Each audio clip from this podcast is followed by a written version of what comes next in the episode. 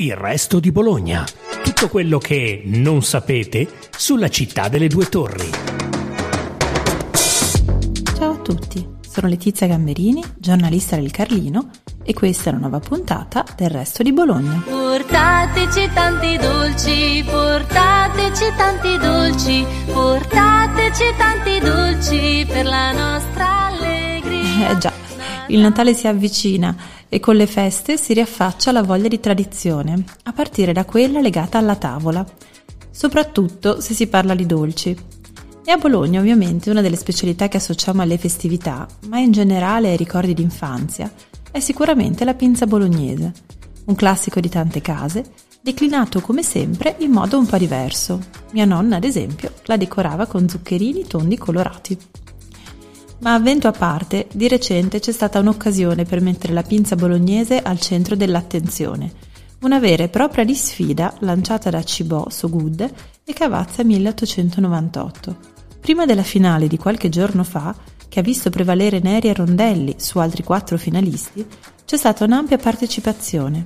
Sono state infatti oltre 200 le ricette inviate da Sdaure, amante della cucina, ma anche nonne e nipoti, fornai, pasticceri, cuochi, food blogger, massaie, studenti buongustai, a conferma dell'interesse che ha suscitato il popolare dolce bolognese, scrigno di dolcezza con il cuore brusco e aromatico di mostarda di Bologna. E allora vediamola la storia della pinza bolognese, raccontata proprio da uno dei membri della giuria di valutazione delle ricette. Parliamo dello scrittore e ricercatore di cultura gastronomica Napoleone Neri.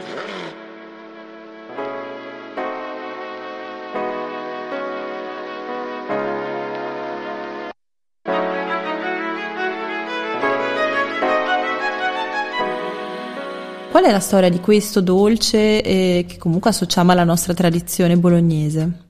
Allora, le, le prime notizie eh, sulla pinza le abbiamo dal, eh, dal trattato, diciamo così, di, eh, che il, eh, il marchese eh, Vincenzo Tanara verso il 1644 pubblica e in questo grande trattato che fu di riferimento un po' per tutta Europa, eh, venne pubblicato in, in, tante lingue, troviamo la pinza, però il Tanara la descrive come un prodotto per, eh, per poveri, era praticamente una sfoglia eh, non dolce, eh, simile a quella del pane, dove veniva, uh, spar- veniva tirata, poi sparsa, diciamo così, di uvetta e anche frutta secca. Poi veniva rotolata come si usa fare ad oggi.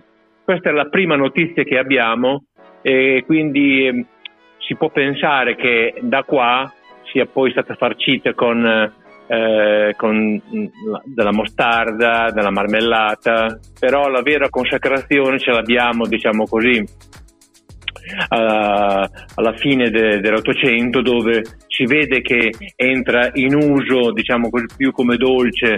Abbiamo delle notizie però una ricetta vera non ce l'abbiamo. Uh, abbiamo tante ricette. Eh, eh la ricetta eh, che, eh, più, eh, che, è stata depositata alla Camera di Commercio è quella mon- della pinza montanara, della pinza, che viene poco ricordata, ma è l'unica che è stata codificata, mentre la, la pinza Uh, diciamo così, no, la, la, la, la, pinza, diciamo così, che è quella che conosciamo più frequentemente, non ha una ricetta codificata. Ecco, magari mi vuole un po' spiegare, ci vuole un po' spiegare allora la differenza fra queste due pinze, qual è la ricetta di quella montanara, in che zona la troviamo, insomma, una panoramica così. Allora, la, pinza uh, montanara è praticamente um, un impasto uh, di, di, farina, lievito, uh, uova eh, e con aggiunta anche di un po' di, di acqua. Si fa questo impasto, quindi che non è dolce, non è, e, e poi si fa un ripieno molto abbondante eh, si, eh, la si tira, si fa un ripieno molto abbondante con mostarda bolognese, eh, mandorle, noci, eh, eh, fichi secchi, eh, bucce di limone, un po' di miele. Quindi è il ripieno che è molto dolce che dà poi il gusto a tutto il dolce che viene confezionato arrotolato così come, così come eh, lo, la immaginiamo la, la, pinza.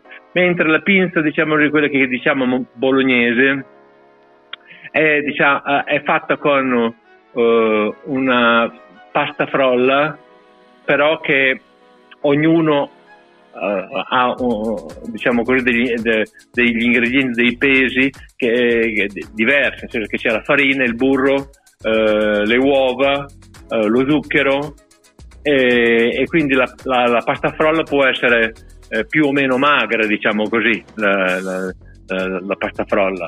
Eh, con questa, questa pasta che è questa si stende e normalmente la si usa solo con, eh, far, eh, la si usa farcire solo con eh, una mostarda bolognese classica, quella che troviamo comunemente eh, nei, nei, nei, negozi. Per la verità, eh, senza far pubblicità, esiste solo una, una mostarda che è quella di Cavazza, che è un, un, un vecchio produttore nato alla fine dell'Ottocento che ancora oggi perpetua questo tipo di, eh, di produzione che io considero la, la, la, vera mostarda bolognese. Quindi ecco, non, non, c'è una ricetta depositata di questa pinza e in generale delle ricette dolci? Eh, in effetti le ricette dolci eh, non, sono, le ricette dolci sono, sono poche, eh, eh, che ricorda, magari dimentico qualcuno, eh, la, depositate credo che ci sia la torta di riso,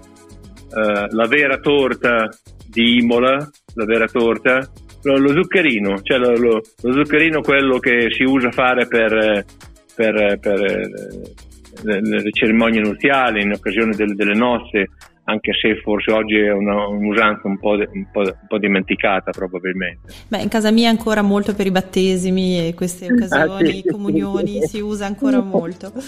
E, bene, bene. e le chiedo un'ultima cosa, quindi quali sono le occasioni in cui normalmente si mangiava la pinza o si mangia ancora oggi? Ma la pinza um, è proprio il dolce delle nonne, secondo me, è il dolce. Eh, soprattutto nel dopoguerra, eh, quando è, arrivata un po' l'abbondanza, eh, la pinza era il dolce che si faceva per i bambini e nei periodi invernali era anche il dolce per la colazione del mattino, era anche la, la, la, la dolce.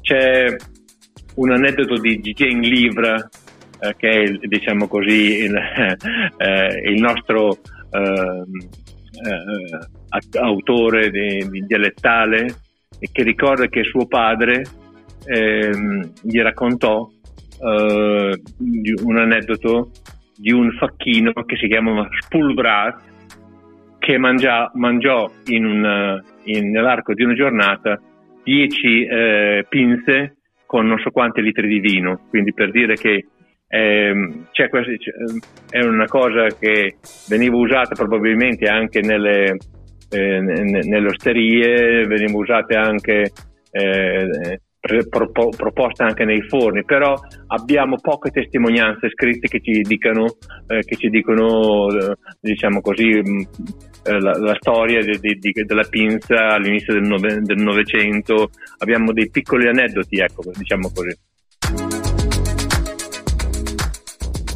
Vediamo invece cosa ci racconta Davide Soladrei della storica azienda Conduzione Familiare, la premiata ditta Cavazza 1898. La titolare è la mamma, Daniela Ugolini. Sono 125 anni che Cavazza produce la vera mostarda bolognese, diciamo che è un prodotto storico ovviamente per, per la zona di, di Bologna e, e, e dintorni.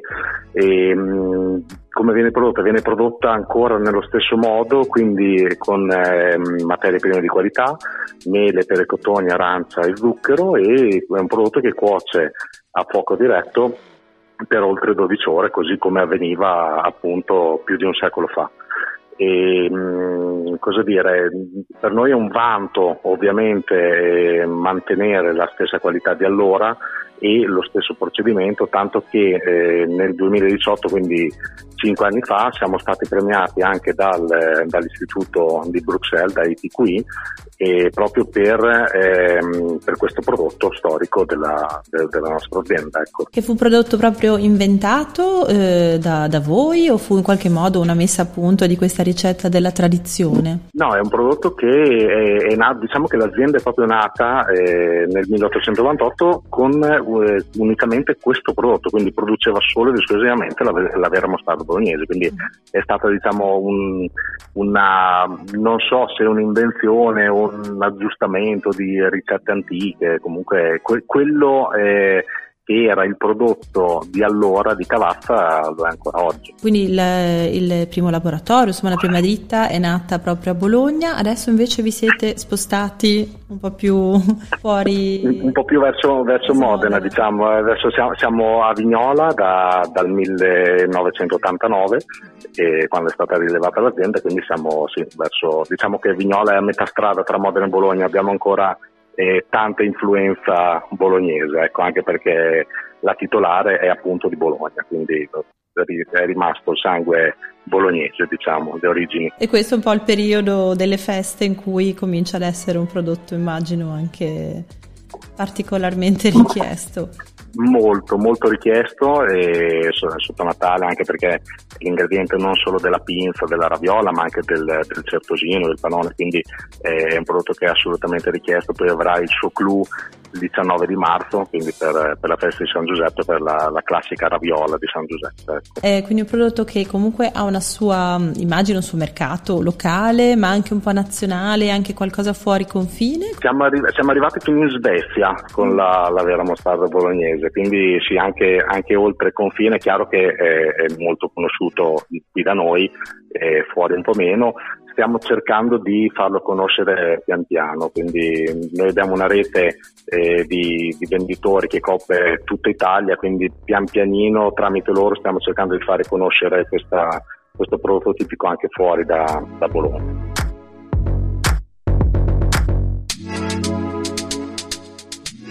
Grazie per averci ascoltati. Continuate a seguire il resto di Bologna, il podcast della redazione del resto del Carlino.